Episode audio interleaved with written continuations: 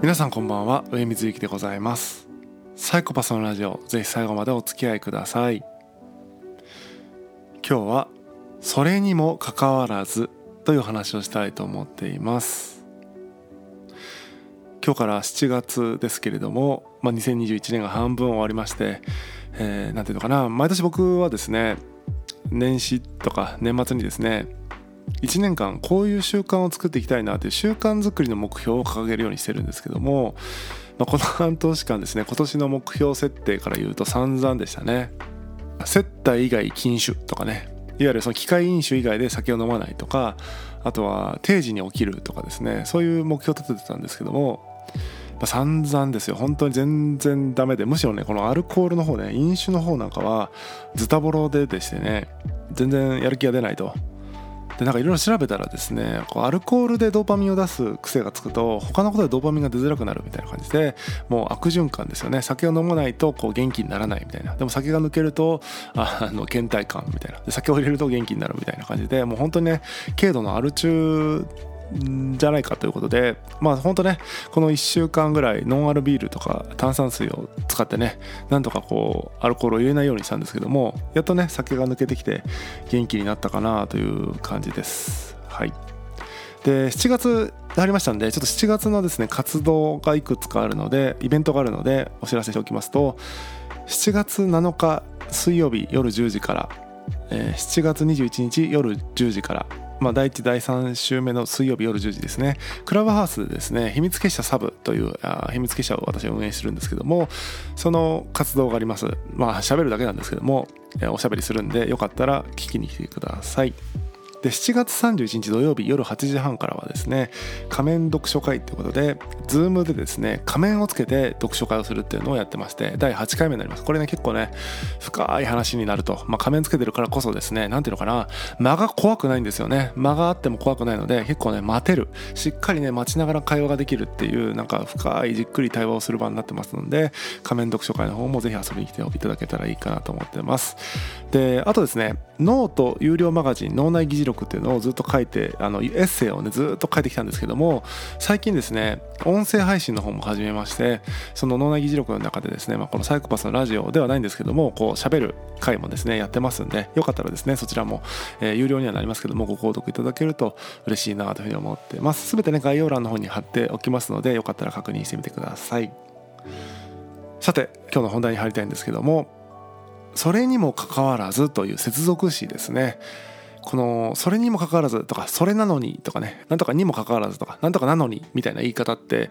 よくすると思うんですよね。もしくは言わない、えー、カッコみたいな形になっててもそういう文法で喋ってるってことってよくあるなと思うんですが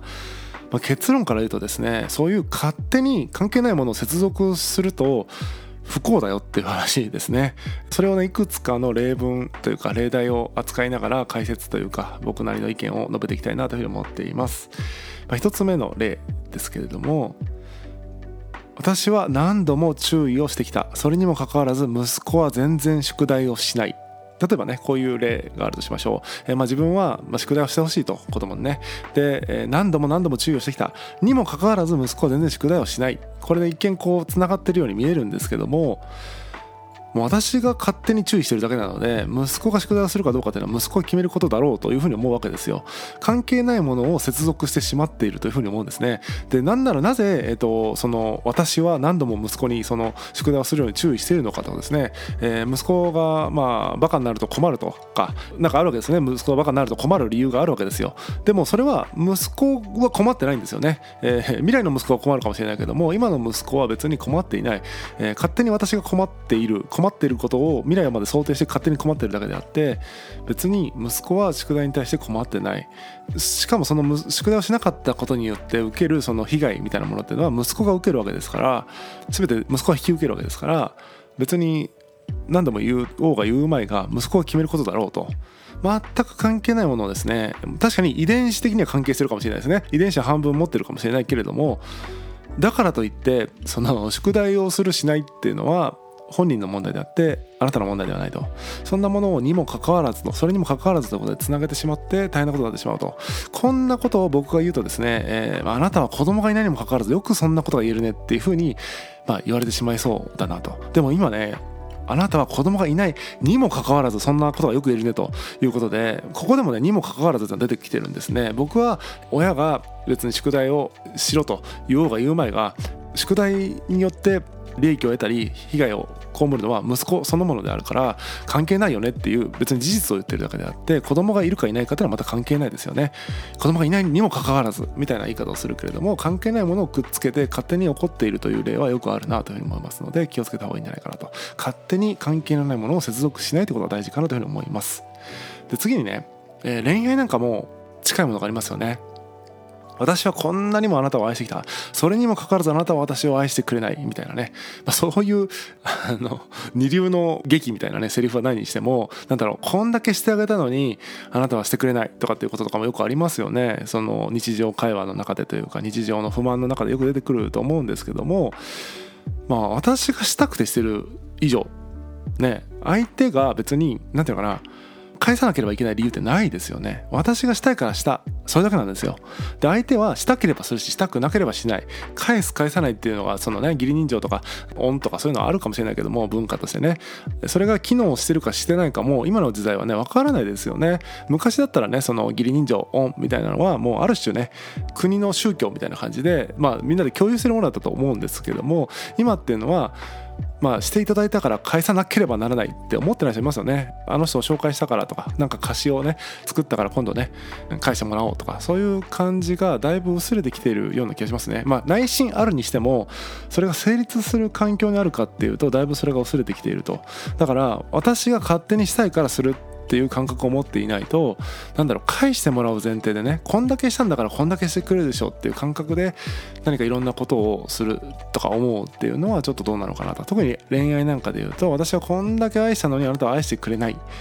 っていう何ていうかな。それ確かにもどかしい気持ち自体は分かるんですけども別ににもかかわらずではないよねと。私が勝手に愛した。相手は愛さなかった。ただそれだけのことなので別にそれで愛が冷めてしまうのならそれはそれでそんなもんだったんだなということだと思うんですよね、え勝手に愛し勝手に愛されると、え、そういうものかなというふうに僕は思っています。なんか愛しているから愛されるとか愛されているから愛するとかっていうのは、まあ、たまたまそれをきっかけにして起こることはあるかもしれないけれども、え、必ずしもね、え双方向でなければいけないというふうには、えー、僕は思いません。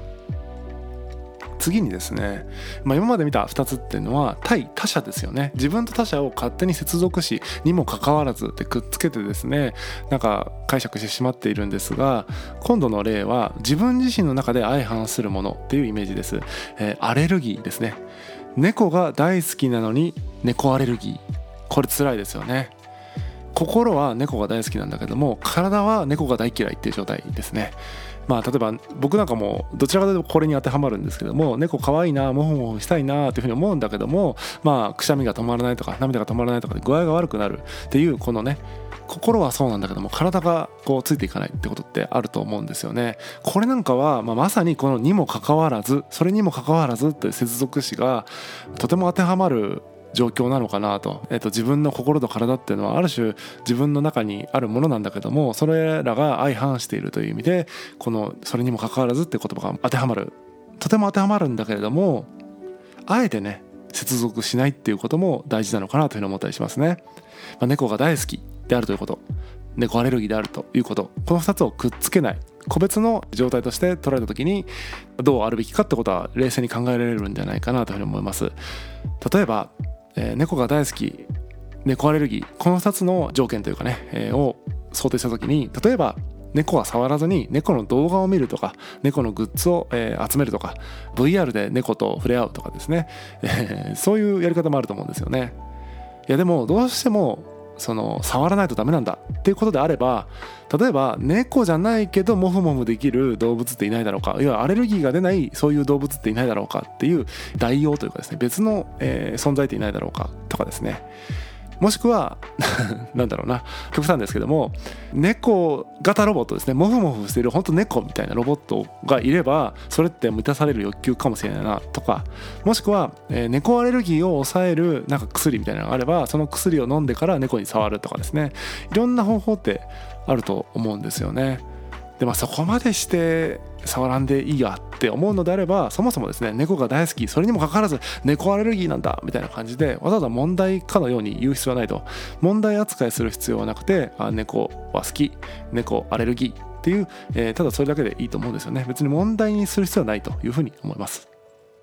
で、まあ、4つ目ですね。今度はちょっとお花畑っていうパターンですね。にもかかわらずそれにもかかわらずっていう時って結構ネガティブな使い方多いと思うんですね。今言った3つの例なんかはまさにネガティブな言い方ですよね。こういうことを希望してたのにこの希望は叶わなかったみたいな使い方だと思うんですけどもまれにですね、えーと、ポジティブな例でそれにもかかわらずっていう言い方もできるかなというふうに思うんですよ。例えばこの1年私は仕事で何度か重大なミスを犯した。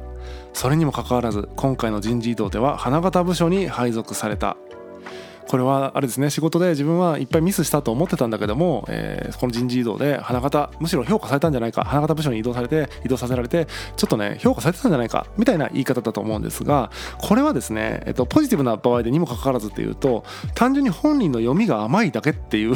えっとことになるのであんまりねあのいいことないのかなと思いますね。例えば今の、えー、私は仕事で、えー、この1年私は仕事で何度か重大なミスを犯した。それにもかかわらず今回の人事異動では花形部署に配属されたっていういう状況でいくと、まあ、本人がね重大なミスだと思い込んでいた。それは実は会社からしてみるとナイスチャレンジだったっていうふうに評価されていたかもしれないしもしくは本人が重大なミスだって思ってたかもしれないけども会社からしたら、まあ、へでもないミスだと。大したことないミスだっていう風な、えー、インパクトを読み違えてる可能性がある。もしくはものすごい致命的なミス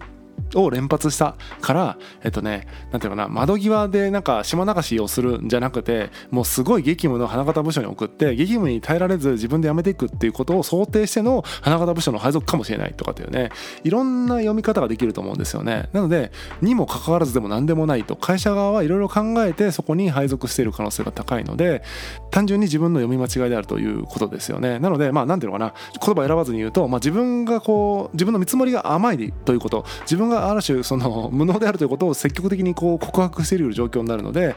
あんまりねそのポジティブな意味で何とかにもかかわらずなんとかだったってことはポジティブな場面で使う、うん、メリットっていうのがあんまないかなというふうに思いますね。はいということでここまで見てきた通りですねいずれにしてもそれにもかかわらずっていう感じで接続して何かを述べるっていうのはかなり高度なこと、えー、あんまりいいことがないことだと思うんですよね。よほど当てはまる場合以外には何ていうのかなただの呪いにしかならなかったりただのお花畑にしかならなかったりすると思うので、まあ、積極的にですねそれにもかかわらずそれにもかかわらずなのにみたいな接続詞を外して個別のね、えー、文章として捉えていく個別のものとして捉えていくといいんじゃないかなと思いますね。なんか問題が複雑化するんですよね。えっ、ー、と私が何度も注意したにもかかわらず、えー、息子は宿題をしないとかっていうとなんか一つの問題問題かのように見えるんだけどもなんで私は宿題をしてほしいとこんなにも思っているのか？何でその何度も注意するというアプローチをしているのかっていうその個別のもので見た方がいいんですよね。息子が宿題するしないっていう問題とは別でなんで私はこんなに宿題に対してこだわっていてなんで何度も注意するというアプローチでコミュニケーションしているのかってことと向き合うためにはなんかこれをにもかかわらず宿題をしてくれないみたいな言い方をしない方がいいと思うんですね。私は宿題をするように何度も注意している、え、息子は宿題をしない。っていうこの2つは別々で考えたらいろいろね解決策っていうのは出てくるんじゃないかなと思いますね。